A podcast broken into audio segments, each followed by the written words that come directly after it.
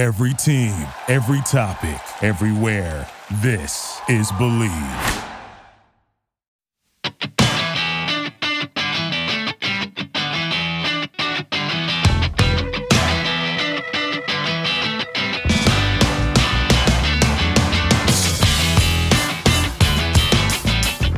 Hello and welcome to the 227th edition of the Illegal Motion College Football Podcast. In Nashville, Tennessee, I'm the professor, Matt Perkins. And an angle route across the Harpeth River from me here in the Music City, it's our own offensive coordinator, the coach, Corey Burton. What's up, man? Uh, the angle route is the best tailback route against man. It's uncoverable. Uh, maybe Todd Monken will incorporate that some of that into his game plan uh, this week against BYE yeah, that would be helpful. Hopefully, Stetson Bennett can actually throw over the heads of his linemen and the defensive linemen who are uh, who are attacking them. But we can't get started without the third amigo in the second city, a man who is happy he doesn't have to quarantine in West Lafayette. It's our intrepid blogger from Big Ten and Counting, Josh Cook. Yeah, Big Ten's not even underway yet, and uh, they're tripping over themselves. Well done. Yeah, well done, Purdue. Well, guys, uh, we are here on the Believe Podcast Network for Illegal Motion. The football season is in full swing, and while you guys may not be at the game, you can still be in on the action at Bet Online. Guys, we are actually nearly halfway done with the calendar season of the college football year, even though we just have the Big Ten and the Mountain West starting this week, the Pac 12 and MAC will be back at some point soon as well. So even though not all the conferences have started up, we've still got Heisman odds going. Coach, right now, Trevor Lawrence seems to be the odds on favorite. Besides, uh, besides Sunshine, who do you, who would you put a little money on to, uh, to bring home the Heisman? I would put a little money on Travis Etienne. Oh, his uh, teammate. Yeah, I mean his teammate. I mean when you score seventy three points, I mean it's not all Lawrence, and you know Etienne was uh, was the better half in the Miami game. He went off and he went into beast mode. So if it had to be someone besides Lawrence, I'm going. I'm going Etienne. Yeah, according to our friends over at betonline.ag, Trevor Lawrence is still the favorite at minus 175, which means you have to bet $175 to win 100. Etienne is plus 2500, which means a $100 bet gets you 200 and uh, which means a $20, uh, $100 bet gets you t- uh, 2500 in return. Uh, Josh, besides Lawrence, do you like anyone at this point in time?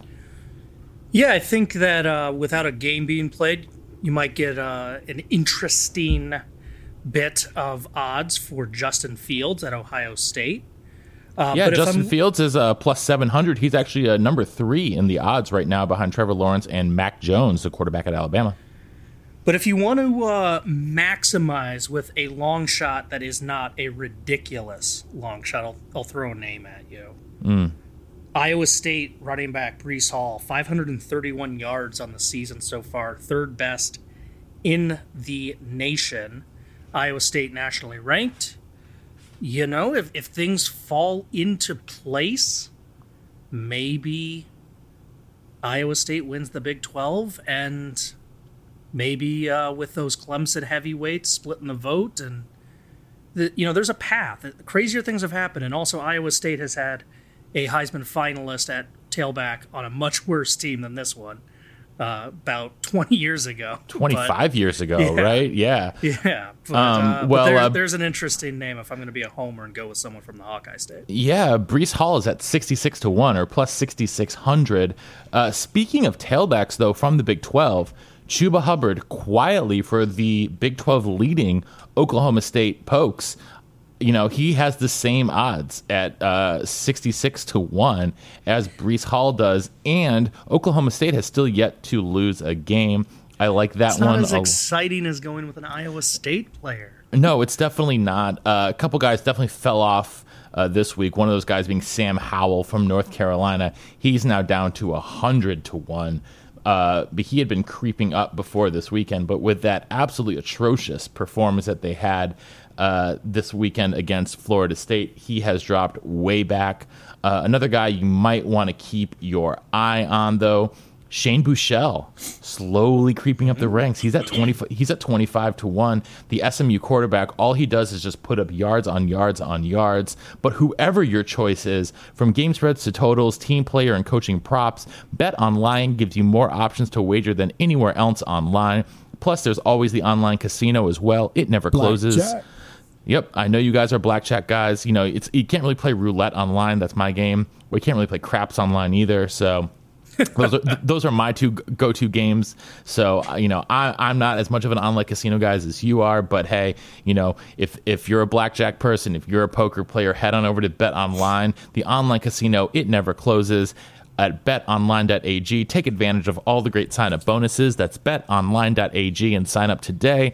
Bet Online, your online sportsbook experts. We are here today to recap week seven, and there was one game that stood out above all the rest. Hey Matt, real quick. Sorry, you, you're doing this so seamlessly. I didn't want to interrupt your read, and then you got so into the recap. Hold I didn't want to Hold interrupt on. that. Josh, are you calling an audible? Uh, no, it's just I had a question from our Heisman talk, and I, I was ho- I- I, I was I was hoping you were calling an audible so I could use the drop. oh no, Yeah, No, you, you, the, you uh, totally, you totally did not bite on that. no. The the question I had, which I did not get a chance to ask because you were so seamless, is uh, third in passing. You know the Heisman loves quarterbacks. Mm. Teams undefeated and creeping up the rankings. Mm. What are our friends over in Utah getting for Zach Wilson at BYU? Zach Wilson is at 22 to 1. He is tied with Najee Harris and Jaylen Waddle uh, as the fourth fourth favorite. Maybe maybe you can join Ty Detmer. Oh, that would be fun. That would be fun. Uh, even though personally, I always like Coy a little bit more than Ty. When it when it comes to the, when it comes to the throwing Detmer brothers, uh, one guy who's not on the board that I'm excited about that we will talk about in our next episode when we do our Big Ten preview, new Wisconsin quarterback Graham Mertz. He uh, takes over as a starter for an injured Jack Coan, and he is the best quarterback recruit that the Badgers have ever had. They'll have a great offensive line, and I could see him turning some heads and you know really making some noise uh, for the Badgers. But he is actually off the board right now, um, so you can't even get odds on him at the moment. Much in the same way, you couldn't get odds on Joe Burrow at the beginning of last year. All he did was put up the sing- one of the single greatest seasons in FBS football history. So, with that, let's now head into our week seven recap. And like I was saying, we had one game to rule them all. Number two, Alabama. Number three, Georgia, in Bryant Denny Stadium, which was supposedly at 25% capacity. But if you looked at on TV, it was a little bit more than that. Uh, Coach, I know you were uh, tuned into the game. I, I watched every snap as well the first half, you know, this has just been the story with the dogs. The last three times they've played Alabama, they've had the lead at halftime and have blown it in the second half. Coach, why can't the dogs finish? I, don't know. It's just some sort of mental mind block they have. Uh, they're trying to press. I think just the just the thought of, of trying to beat Alabama just gets you in that mindset where you feel like you have to make big plays every play in order to beat them, especially when they've hit a few big plays on you in the first half and you know they're getting chunk plays and you're not and you feel like you have to get it all in order to get the momentum back. And really you had control of the game for the most part. You just need to keep Georgia just need to keep doing what they were doing and they didn't. They got away from it. And so I, I just don't understand the mindset. It's, it's really that's all it is Josh, what was your biggest takeaway from this game here? Because I think we could look at a lot of different things, but to me, it really was the turnovers for the dogs in the second half. Yeah, I mean that's that's the entire story right there. I'm going to uh I'm not going to lie to our audience. You know me, I'm a straight shooter, Matt. Respected on both sides of the aisle. Yeah. Um the quality of play I felt on Saturday in the morning games and then the 3:30 games really tired me out. And as Kristen and I were watching the first quarter of the game, I turned to her and I'm like, "Man, I'm a little footballed out." I was like, "I think I'm just going to record this." I was like, "You want to watch something else?" And she's like, "Sure." And earlier in the day, I'd quoted Naked Gun, and she told me she's like, oh, "I've only seen that movie once." I was like, "Well, let's let's change that." So we watched Naked Gun. After finishing the movie, I checked the score to see if it was worth watching what I'd recorded, and well, I saw that there were a bunch of interceptions in the second half, and that Alabama won it laughing. So I was like, "Eh." Coach will uh, will fill us in for the illegal motion show. So I did not watch very much of this game.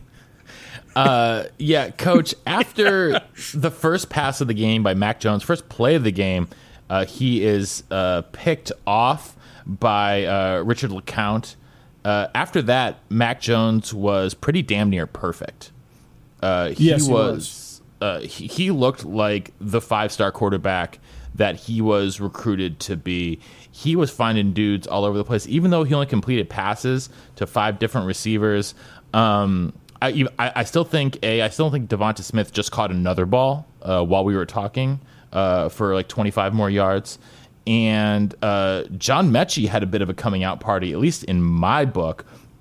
I was uh, I, I was texting with a guy I know who used to play at Alabama, and he was telling me that yeah, like Metchie is a uh, you know he's the guy that's really going to explode onto the scene this year, and I understand why, man. That dude has some serious wheels, and he looks like he's going to take up the mantle from Henry Ruggs to be the next true burner in that wide receiver outfit.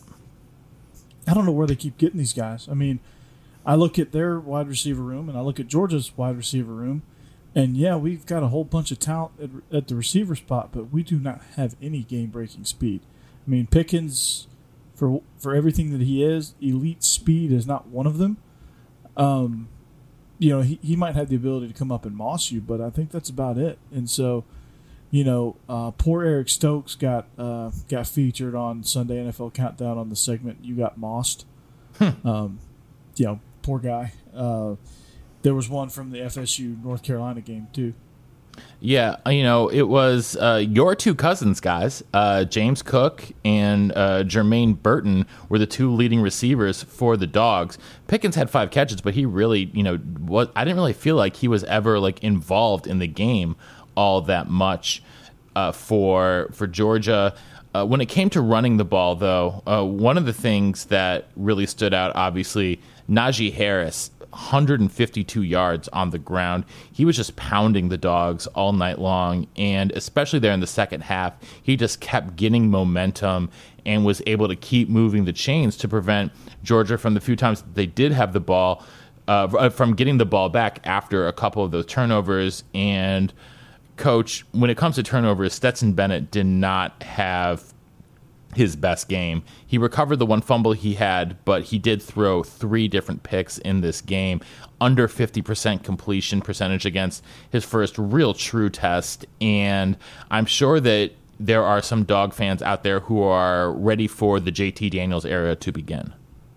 Yeah, there are, and and you know, Israel and I we we recorded a show earlier, and you know, I, I think stepping back, um, you know, I'm going to pump the brakes on on that. I, I think Stetson didn't play as bad as it looked.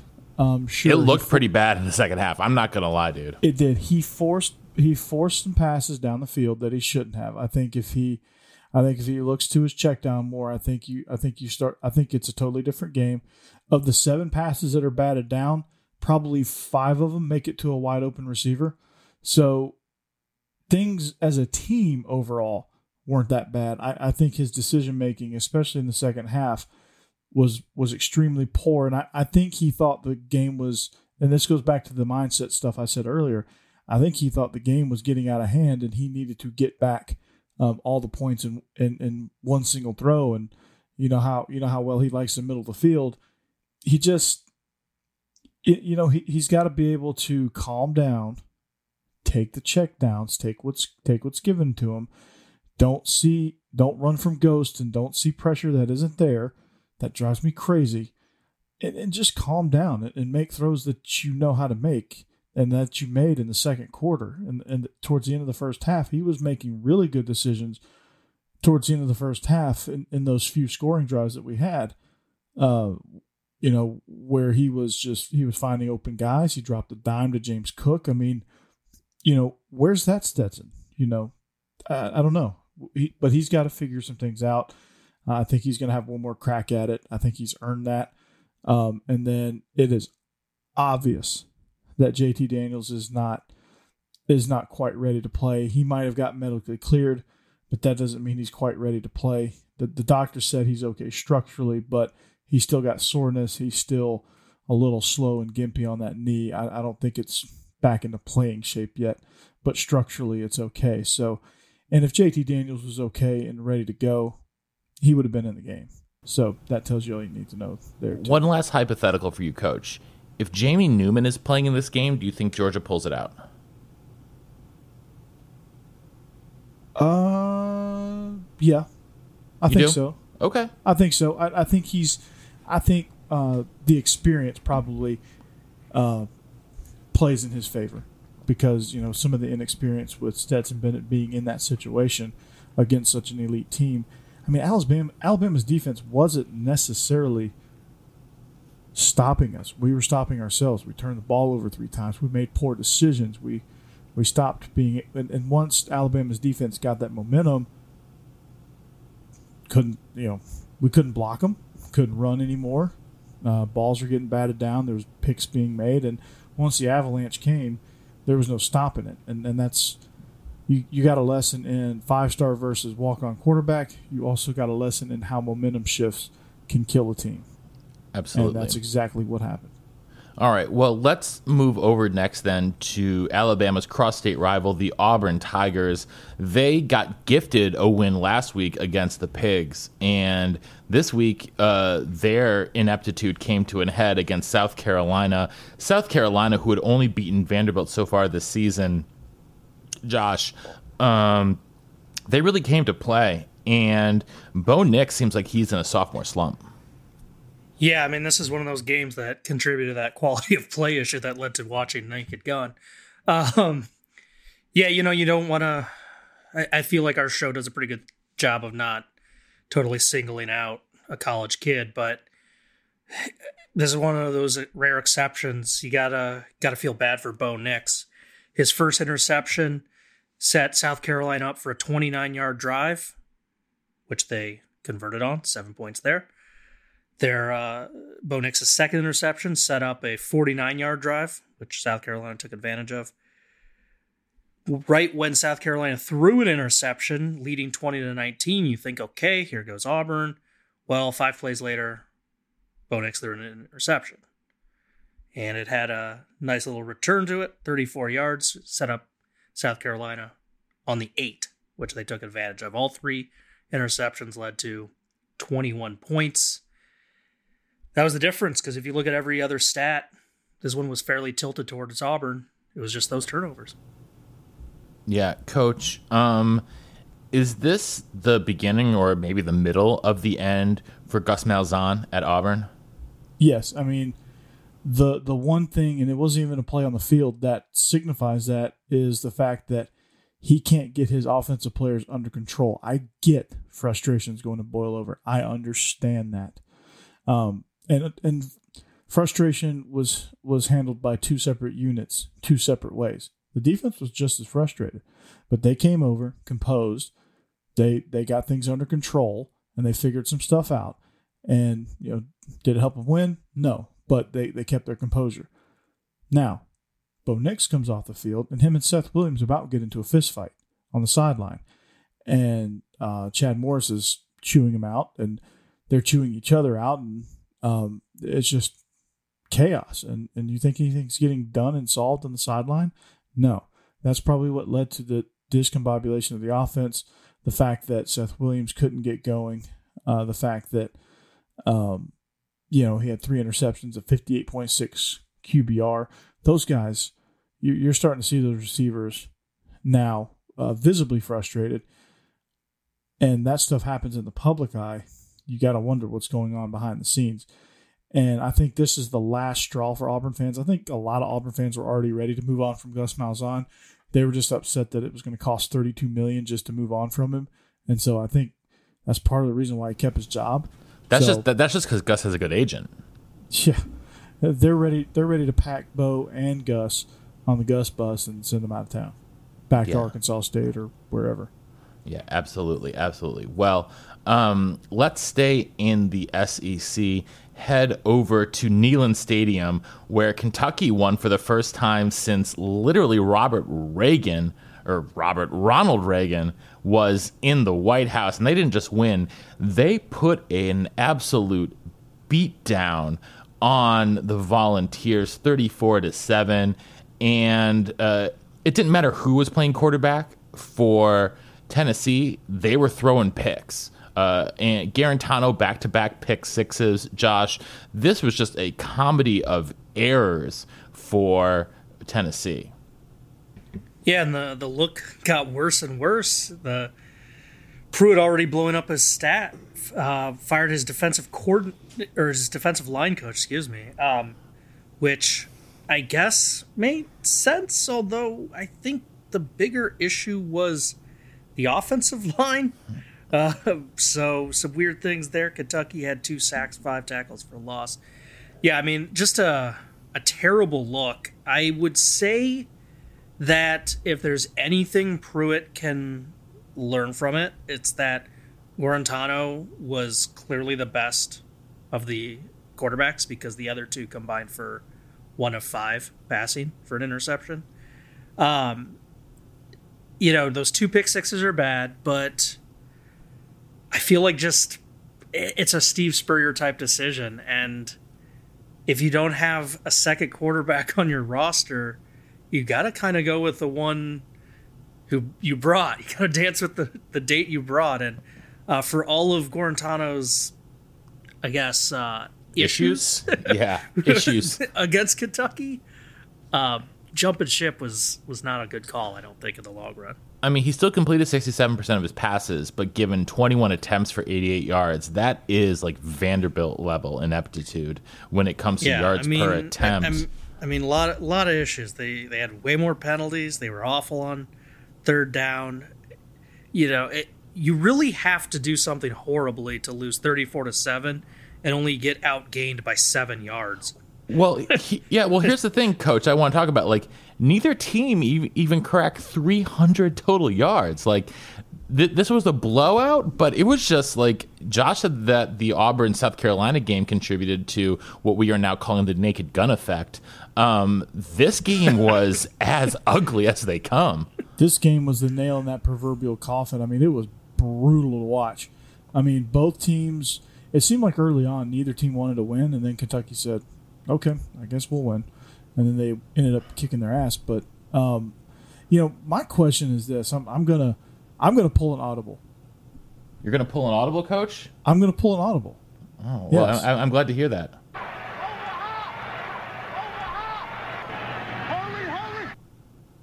So, my question is this regarding that game. I don't care about the ugly stats or whatever, but how are you? How are you at Tennessee? You sign a five star Harrison Bailey, how was he not even remotely close to being ready to even play in relief? They said he hadn't even taken snaps with the first team. They hadn't, taken snaps like period. Why? Like he hadn't like he had had like they had like a quote unquote JV scrimmage yeah. last week, and that's and, the only snaps he had taken. Like it makes no sense whatsoever. And, but my question is this: J- Jarrett Guarantano, fifth year senior, you know what he's got. Is he, he really? A, is he really a fifth year senior? I thought he was a junior for some reason. He's something. He's some. I mean, he's he's he's up. No, he's a senior. You're right. He he is a senior. He's a senior. Um, thank goodness.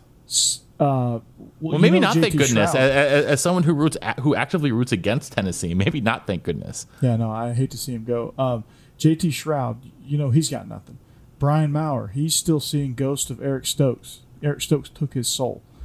So you have those three I don't know what you what you call them. They're not quarterbacks. They're just people acting like quarterbacks. They stayed at a Holiday Inn Express, and then you have this five star Harrison Bailey. If you're going to look that bad on offense, if you're going to look that inept, why not look that inept with the freshman in a COVID season where it counts, but not really? Yeah, there were no rules.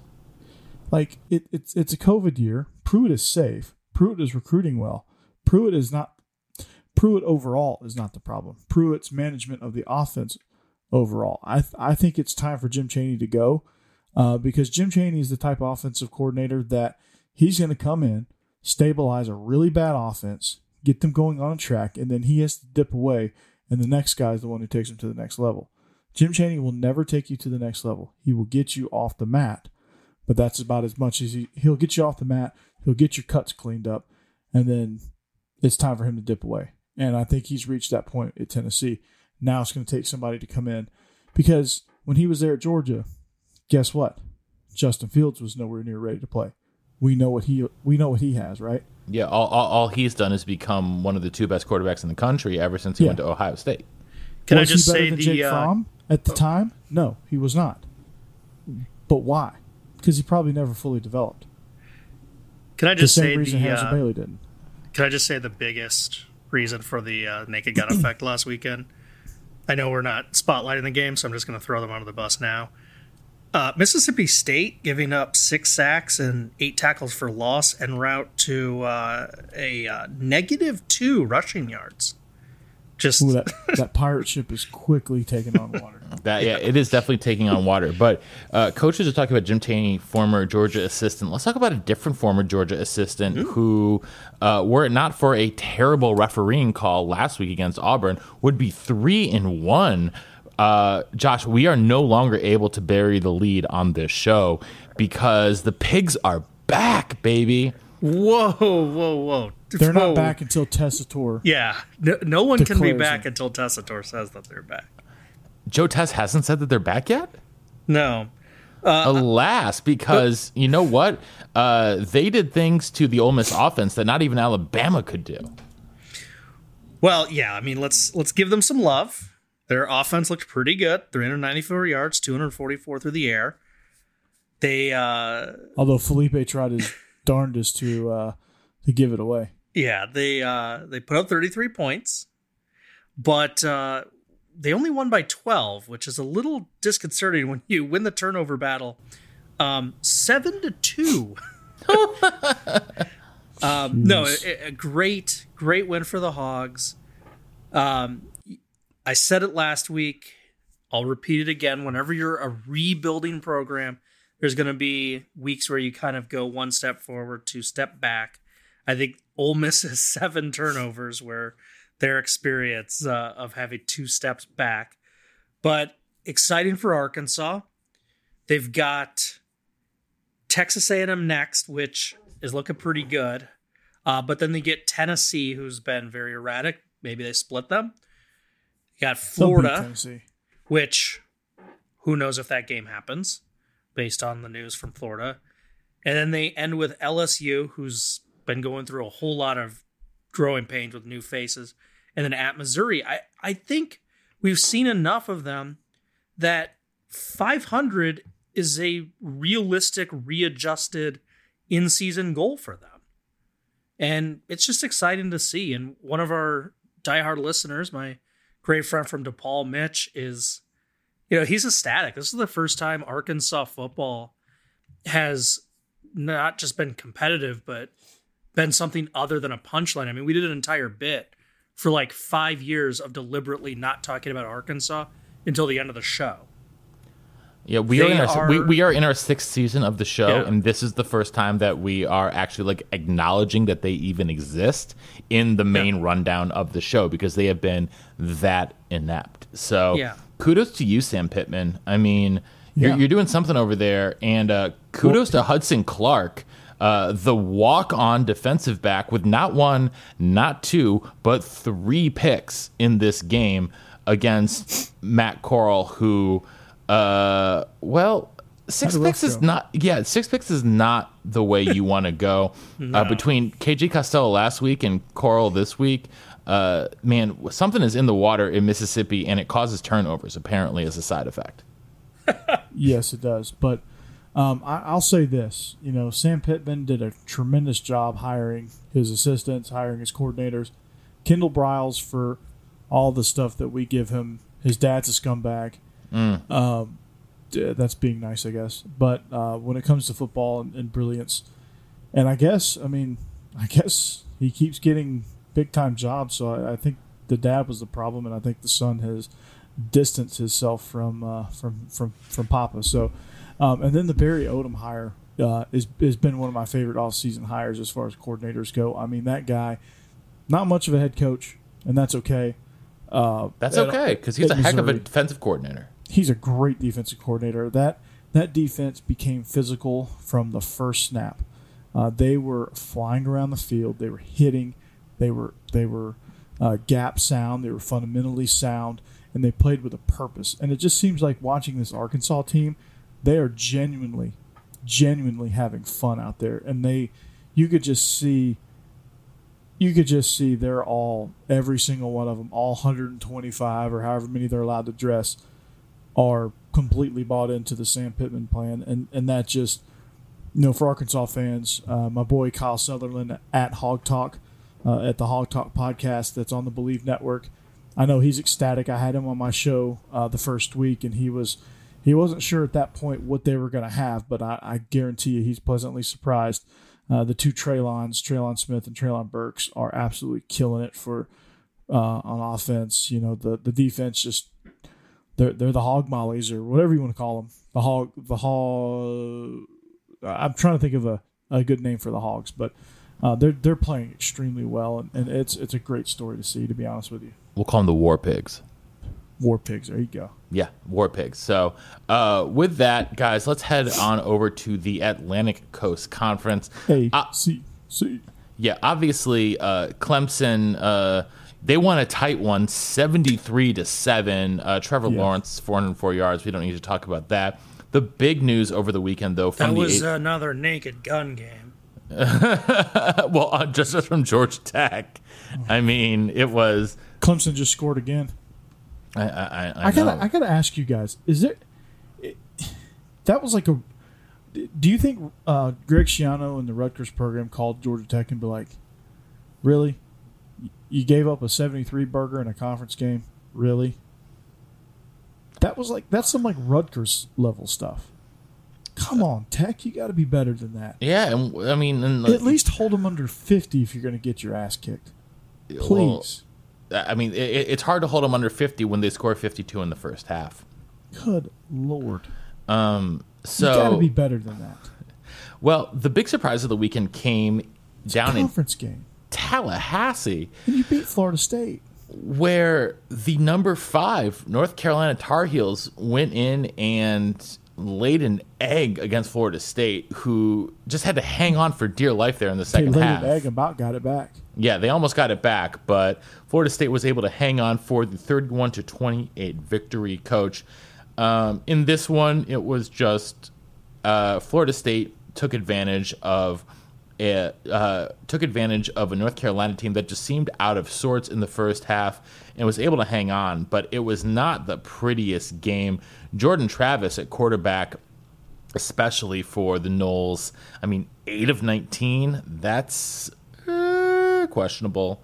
Um, but you know they were able to get it done with a solid, solid run game, amassing 241 yards.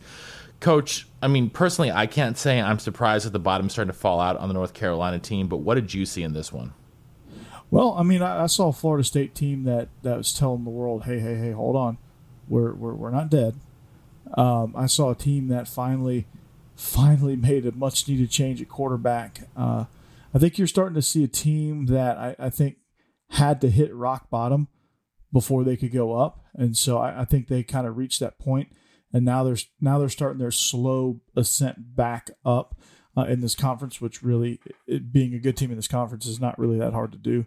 Um, and I, I think you just, like I said, they were opportunistic. They took advantage of a North Carolina team that was that was out of sorts, that just wasn't into the game. I guess North Carolina kind of thought, okay, Florida State, they're not really, you know, this is definitely not the Seminole team uh, of old, and so we can just waltz in there and you know Mack Brown could just stand at the fifty yard line and they're going to bow down to us and.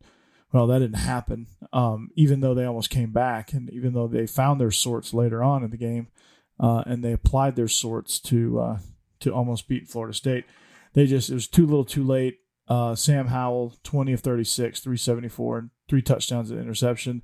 Not a bad stat line there, but again, uh, just looking at the whole picture of this game, it just Florida State. I mean, they got they jumped out to a thirty one to seven lead uh, in the first half, and then uh, you know they kind of got shut down. North Carolina figured some things out, so I mean the Tar Heels will be fine. I, I don't think the bottom's starting to fall out uh, on the season. I, I think they'll be fine. You know, every team has that that lapse game, um, but the, the the story is more about Florida State playing really well finally, and and showing you glimpses of what they could be under Mike Norvell. So, you know, hats off to the Seminoles. Um, hopefully for the ACC state uh, case or whatever you want to say, they can keep this up, and hopefully for their sake, they can get back to where Florida State traditionally is. And uh, they got a long way to go, but there's some promising things. Jordan Travis stats weren't that great, but he made some good throws in some in some good situations, and, and kind of gives you hope. And you just hope that they're recruiting a, a quarterback at this point. Yeah, you would hope that they would because no, uh, uh, even saying that though, I would still be concerned about that quarterback being able to stay on his own two feet because the Florida State offensive line still cannot Oh, yeah. block. Th- th- and, and that probably led to a lot of their struggles. Be to be honest. So Mm-hmm. Yeah, they at least can't pass block. They can run, they they apparently can run block block a little bit, but they can't Uh-huh. pass block. Uh, Josh, let's move over in the Sunshine State. Actually, I want to I want to talk about the North Carolina game a, a tad. Uh, Then go for it. I'm not. gonna yeah, stop you. just uh, you know some some Bet turning points of the game that that really came back to bite North Carolina. We talk about it. Got to be sad in the kicking game. Well, they had a pump block that set up Florida State's first touchdown for a 23 yard play. Um, you know, Sam Howell, too many incomplete passes. Coach already said his stat line, but I think that Mack Brown honestly coached this game as if it was flipped, that it was mid 90s, number five Florida State hosting unranked North Carolina because he went really aggressive and it turned out to bite him in the butt. Um, down 10 nothing, facing a fourth and one at the 24, lost it down or uh, turnover on downs. Just kick it, make it a touchdown game. Uh, Howell threw the pick six, which obviously wasn't good, but then in the second half, down 31 to 7. A fourth and three at the Florida State six. If you are confident that you can come back on these guys, cut it to a three score game, kick a field goal there. So, really, it should have been 31 13 at that point.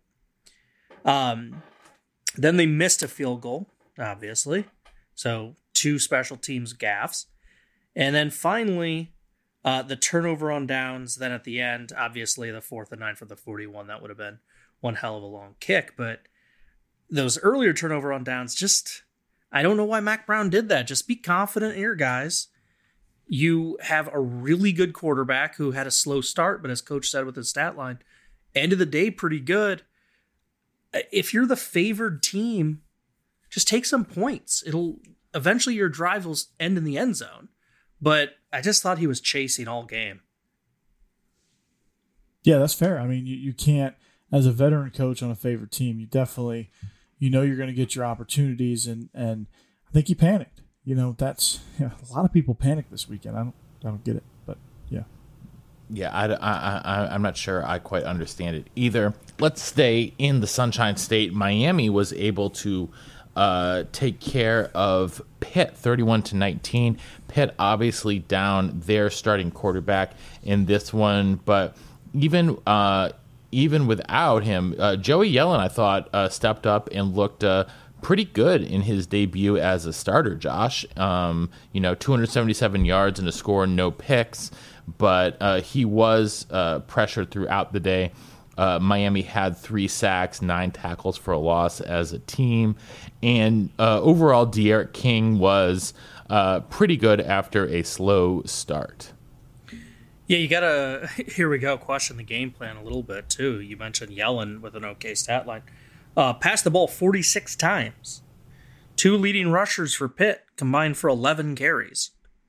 Um, that's that's. I don't know if that's the game plan I would have used. And you can say, well, it's because they were down by a whole lot. Okay, maybe that's fair. Although on their very first drive, they attempted one, two, three, four, five, six, seven, eight, nine passes. So, no, the game plan didn't go that way once they got down. It was from the beginning of the game. Dumb. Yeah, very dumb. Uh, I didn't know if you were done with that or not. Um, but I, I think you have to be more balanced early. I think you have to distribute the the carries and the throws amongst all your weapons early so that you can establish because D'Eriq King got off to a slow start. And Miami's a team that if you jump on them early, you can typically get the momentum and, and Miami Miami struggles to gain momentum back. If you squander that opportunity, then Miami's going to make you pay, which they did. Rhett Lashlee figured some things out. D'Eriq King ended up the day with four touchdowns, 222 yards through the air on 31 uh, passes, uh, 16 completed. Uh, he also carried the ball 11 times. So D'Eriq King carried the ball more than um, um, Pittsburgh's best rushers um, combined, uh, and he had 32 yards on the ground. So, you know, you know, Rhett Lashlee just found some holes in the defense. They they took advantage of those things and they hit big plays. I mean, they had uh, Mallory on a 45 yard touchdown. Uh, they had, you know, several other scores of note uh, in in that four to be exact. Um, and they had, you know, Harley. Uh, they you know he went off. He he had a nice little uh, touchdown, and you know I think Mallory had, I think Will Mallory had two touchdowns, I believe. Uh, Mike Harley caught a 38 yard pass um, from so so they're getting big chunk plays in this game, and that I mean when you talk about momentum killers, Georgia learned this the hard way. Chunk plays kill momentum. Pitt learned this the hard way. Chunk plays kill more uh, momentum. I mean, look at all their touchdowns: thirty-five yard pass, um, thirty-eight yard pass, forty-five yard pass, and then uh, they had a six-yarder in there uh, for their second score. But for, for the most part, it's all big chunk plays. So, you know, I, I think the game plan against Miami is limit the chunk plays, force them to drive on you, and you'll be just fine. And then keep the ball away from them because they have an explosive offense. You can tell that. So they had a great game plan. I thought Miami hung in there uh, early on. Looked like things were going to be a struggle for them, and then they just kind of turned it on. Yeah, and you know what, what what what really stood out to me, you know, outside of these pathetic running stats for Pitt was the fact that you know Miami was able to overcome a couple of these, uh, you know, uh, uh, overcome those early interceptions by King to really sort of take control of the game especially there in the second, uh, in the latter part of the second half. Uh, finally, in the ACC, that at least I want to talk about, probably the most naked gunny of all the games on Saturday to me, Josh. Love the verb. uh, was Louisville Notre Dame. Um, uh, this game, like, I'm not to say literally because they did, did not do this actually to me, but this game made my eyes bleed. I mean, 12 to 7. Both teams looked like uh, calling them hot garbage is an affront to uh, is an affront to Oscar the Grouch. Like, what's funny is there weren't too many penalties combined, only ten total penalties, and there were zero turnovers. If I'm going to shine this turd up in any way, I will. I will say this: Notre Dame's coming off a huge lopsided win over Florida State maybe they are reading some of their own headlines and didn't have a very good week of practice. Louisville sitting there at one and three, season's getting away from them. Their defense has been a sieve. Maybe they played with a lot of heart and effort on that side of the ball. That explains Ian Book's poor day. But uh, again, that, that's just kind of shining up a turd. It really is, Coach. Um, I mean, like Ian Book 19 attempts, 106 yards for Notre Dame. I, I, I don't even know. Like I okay, like maybe maybe you like the fact that Notre Dame ran for 232 yards, but they got like four and a half yards a carry. It's, it wasn't even that special, you know. It was, it, you know, it was just, it was not fun football to watch. I think if you asked Alexa to play mediocre football, and this might be a this might be an indictment on me, on the word mediocre, but oh, it, it's definitely an indictment think, on, the word mediocre. I've I've seen mediocrity in be much much better than this. I think she would have played this game. I mean, it was. Ooh, I'm I'm glad I didn't watch it. Let's just put it that way. I'm glad that I was focused on the Southeastern Conference at that point. Well, I mean, you, you should be because the other thing you could have watched there was Liberty Syracuse. Oh, Dino, why, Dino. buddy? Why, You know, I'm so worried. I'm so worried, Josh. You know, about- I, I well, I know, I know, DeVito's out. Syracuse has some issues on offense, but that doesn't explain 520 total yards given up. You don't give 500 and something yards up to and lose that way to Freeze's. Liberty, Liberty, Liberty, Liberty. You, you don't do that. Well, let's like, give a just like your Georgia Tech, and you don't and you don't let the team hang a 73 burger on you. let's end our ACC talk on at least a positive. An NC State team that we had, Nobody, you know, a huge, a huge question mark around. We had no idea what they were going to turn out to be. Uh, they they beat Duke pretty good and are four and one on the young season. Well, midway through the season, I guess. So well done, Dave Doeren. Good job, Doeren. Yeah. Doeren. I mean, You, you, need know, to find that drop, Matt. Doeren. the uh, you know Syracuse's uh, Syracuse provided as much resistance as uh, Jerry Falwell's wife with uh, with Jean uh, with Easy uh, there. Where's this going? with Giancarlo uh, Granda. So um, let's then head over to um, And that the- does it for tonight.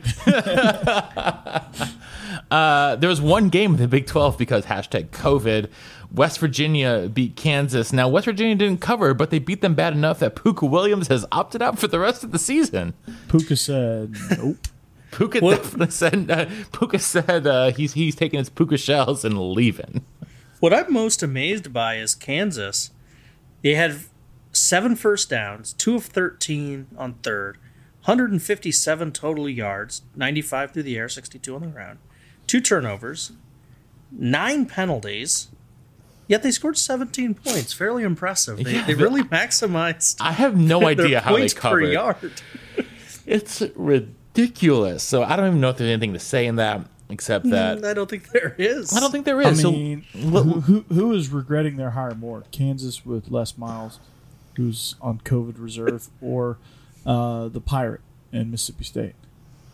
You know, they'd probably do better if they were flipped. I think Les Miles knows the SEC better, and I think that the uh, pirate system in the Big 12 defensive schemes might actually be better. Oh, I think that would be much better. Um, so with that, let's quickly go through a couple group of five games. Uh, first of all, uh, on Friday night, BYU Houston was a game in the first half, and then in the second half, uh, Zach Wilson said, uh, "Not so fast, my friend," and uh, BYU put up 29 points en route in the second half, en route to a 43 to 26 victory over the Cougs.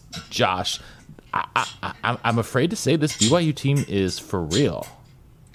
I don't know why you have to be afraid to say that. I mean, we might occasionally make a uh, off-color comment or two about Mormons, but let's give some love. The BYU football program, LaVell Edwards, Ty Detmer, Steve Young. I mean, this is this is one of the uh, I guess what's the way to describe it? A mid-major blue blood.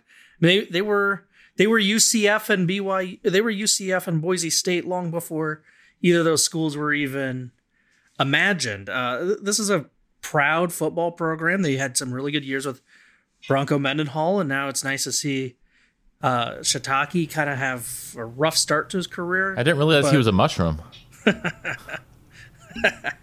what can I Or say? some- We, we Well, like he- from, from now from, from, from from now from here on out, he is the mushroom man, aka toad, aka toadstool.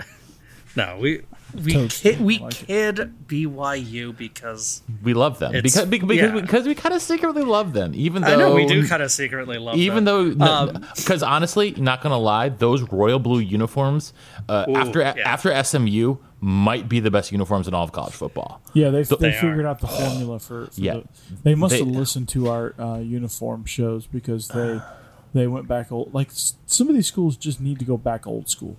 And just FYI, before people fly off the gun and be like, Josh doesn't know how to pronounce his name, it's Kalani Sitake. It's funny to say Shiitake.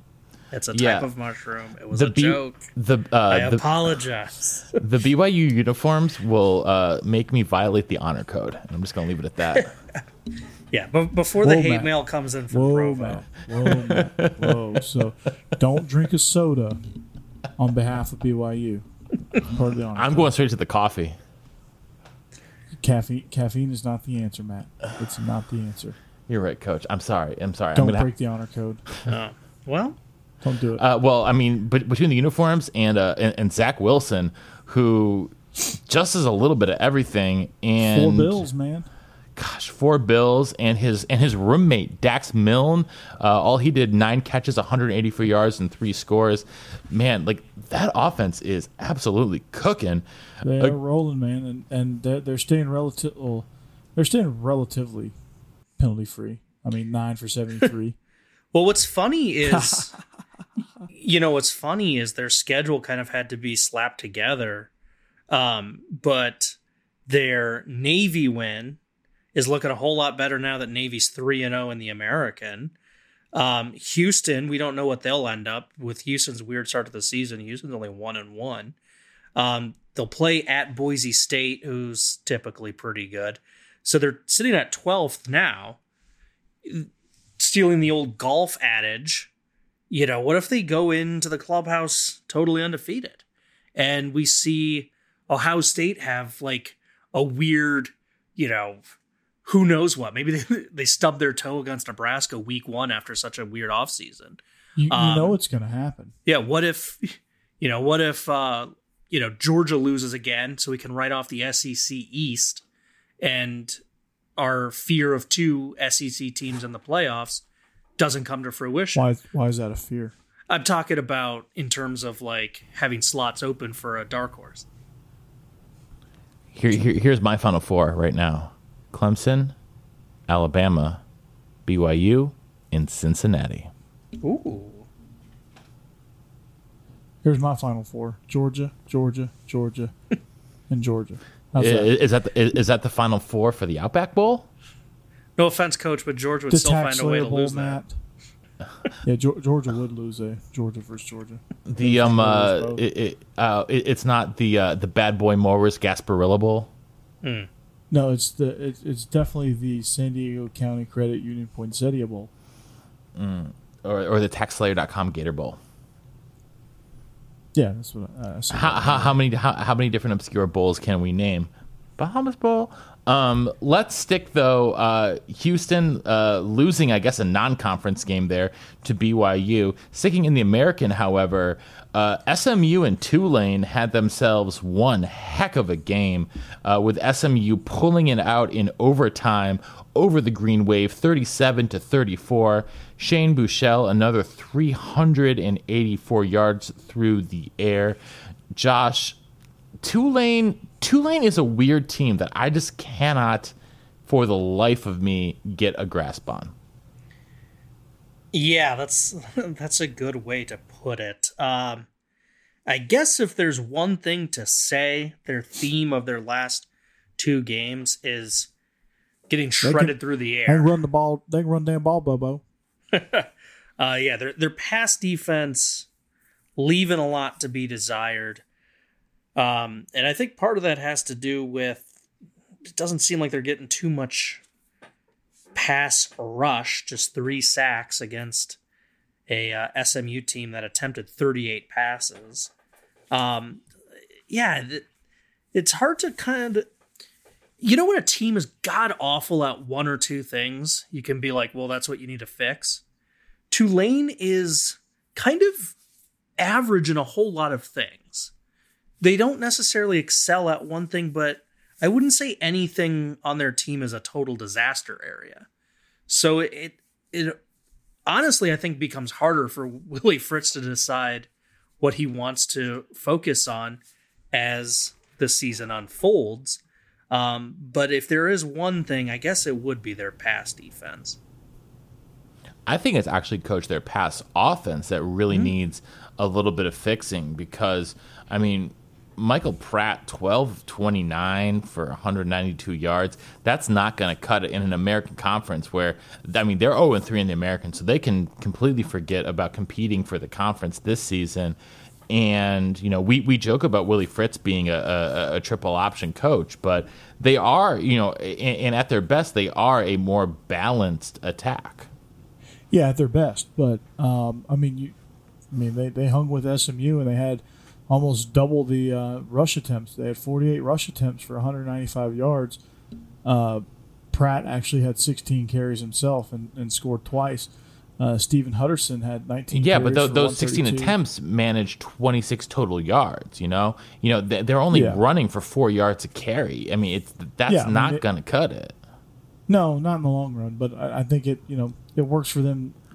It worked for them almost. Uh, I say almost. They they they lost in overtime, but um, yeah, they've got to find more balance because Michael Pratt's got to be better through the air. I think it'll help him on the ground. I think it, you know, I think if they have more, you know, total plays, even, uh, you know, I think they would be.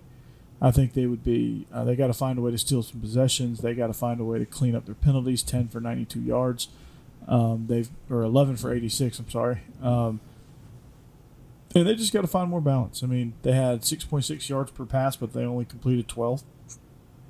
You got to find, uh, you got to be better on fourth down, or four, yeah, they definitely got to be better on fourth down. They were 0 for 0, but uh, they got to be better on third down, uh, 5 of 14.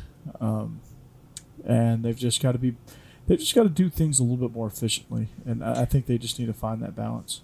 The important thing is they covered, which is what I picked. Yes, they covered. Uh, Josh, you and I, I think we're actually both on that one.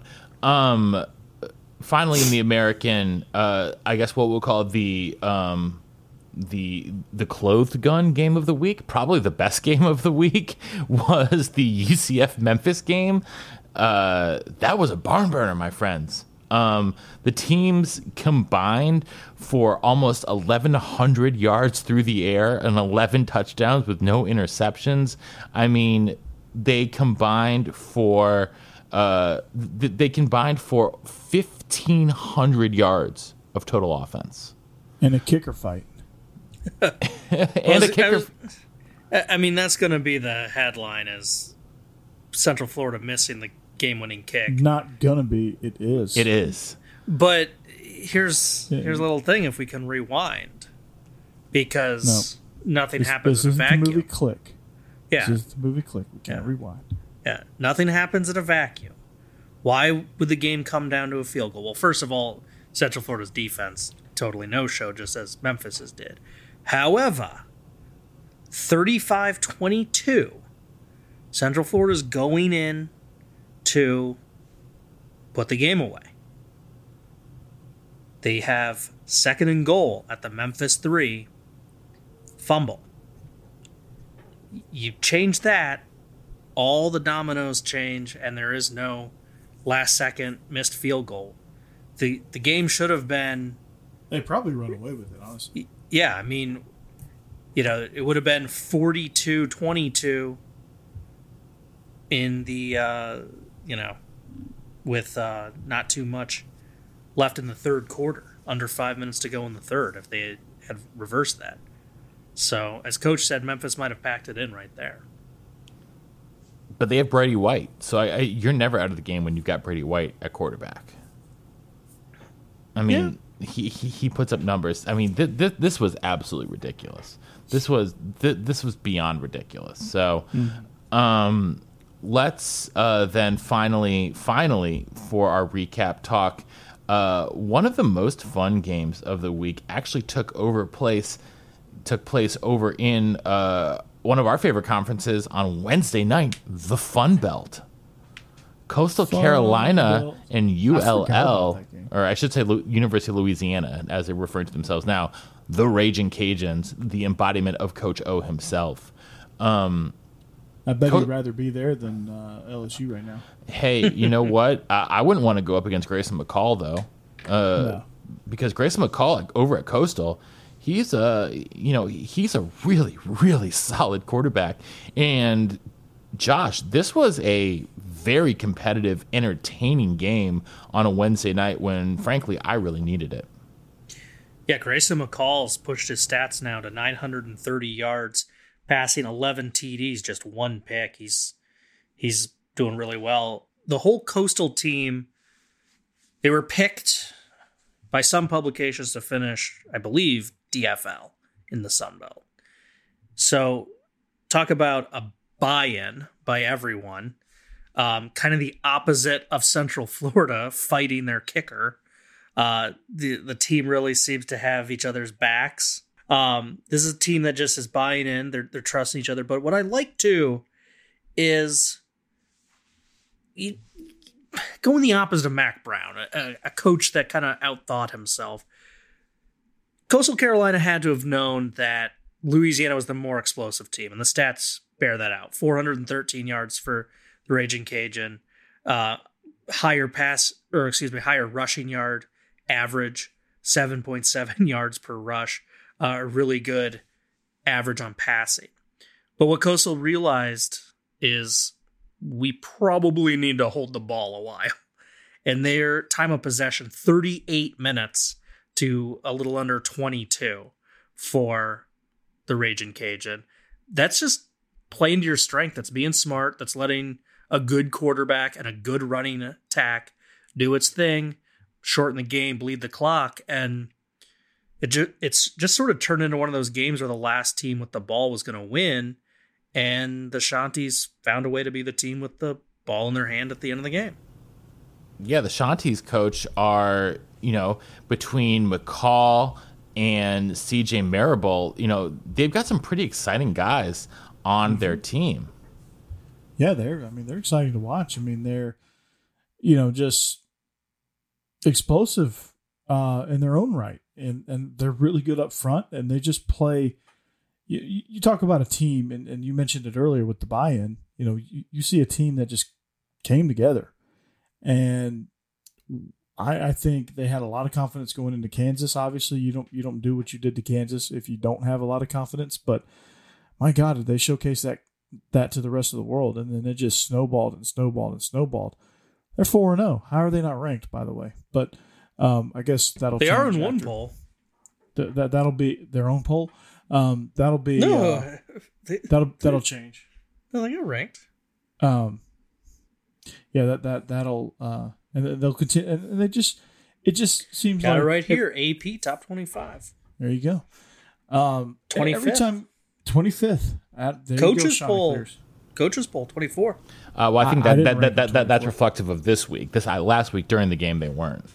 Yeah, True. so and that, that's you know leading up to that, I think they should have been ranked, but um, they're going to get better each and every week, and, and every week you're like, okay, they're they're going to come back down to earth at some point, and they, they and they have it, and that's that's really good to see. Yeah, it definitely is. It definitely is. All right, guys. Uh, any other games you want to talk about before we wrap up our Week Seven recap? Uh, MTSU versus. No, never mind. no, kidding. no, no, no. We don't. We don't want you to talk about MTSU. They just, are just kidding yeah, it, it, it, it's ugly down there in in Murfreesboro. So well, Georgia State and Arkansas State had a 59-52 uh, back and forth thriller on two, Thursday. Two defensive assistants were fired by Blake Anderson. by the way, just so you know.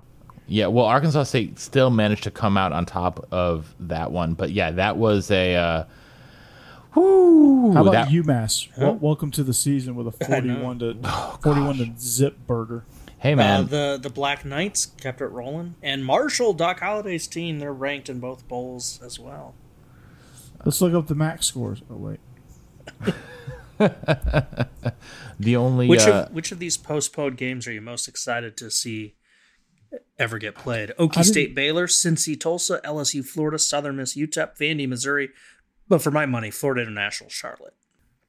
You, you know, if you want an actual answer, I mean it's LSU, Florida. But if you want, oh, yeah. a, if you want a non, uh, if you want a non-answer, clearly Southern the mustard Miss, buzzards. Yeah, mustard buzzards versus the Miners. Yeah, um, and I was joking kind of because I didn't really know what the final was with the North, Te- North Texas MTSU game. My God, MTSU, what the hell are you doing? Uh, I guess they're clearing the way for me to take over as head coach. Hey, you know what? You got a. You, I'd do it. You got your video guy right here. Yep. So, um, and I got my director of. Uh, I got my SID uh, uh, on the other end. Coach, In it the- gets worse. It wasn't just fifty-two thirty-five. Uh, anyone care to guess the total number of yards North Texas had in that one? uh, 600 550. Without looking, A little up. bit low, Matt. Six hundred. A little bit low, Coach. Oh my God. 768. Oh my god! 462 of it on the ground on 49 carries. What? Over nine yards an attempt. What? And they're Yeah, supposed this- to be an air raid team. The score would have been worse if uh, North Texas hadn't had 10 penalties and uh, three turnovers. Middle Middle Tennessee actually held the ball for longer. They had five minutes. I Yeah, because time of North Texas, possession. Oh like, my they, they, they touched the ball and they scored. Oh my god! That's what happens when you have two play drives for seven. Oh my goodness. it's bad. It's really, really bad. Oh, and then I guess then the bigger question is how bad is it at FIU? Because they beat FIU in Miami last week. Yeah, I think Butch Davis is going to get fired just on that alone. He should be. Um, I think it's time for Stockstill to retire. I think it was time for him to retire uh, two years ago. You're probably right. They need to hire. They need to hire Buster. I can be the director of recruiting. Matt, you can be the video coordinator, and Josh, you can come be the SID. Sounds like a plan. All right, guys. Well, that is going to do it here for our week seven recap. Uh, so, for all you guys out there, thank you again for listening to the Illegal Motion College Football Podcast. So, on behalf of our own offensive coordinator, the coach Corey Burton here in Nashville, Tennessee, and our intrepid blogger from Big Ten Accounting, Josh Cook, up there in Chicago, Illinois, this is the professor in Nashville saying so long and see you next time on the Illegal Motion College Football Podcast. Touchdown! Oh, come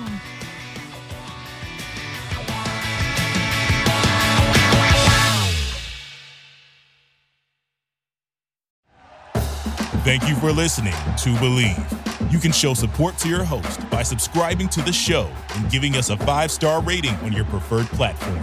Check us out at Bleav.com and search for B L E A V on YouTube.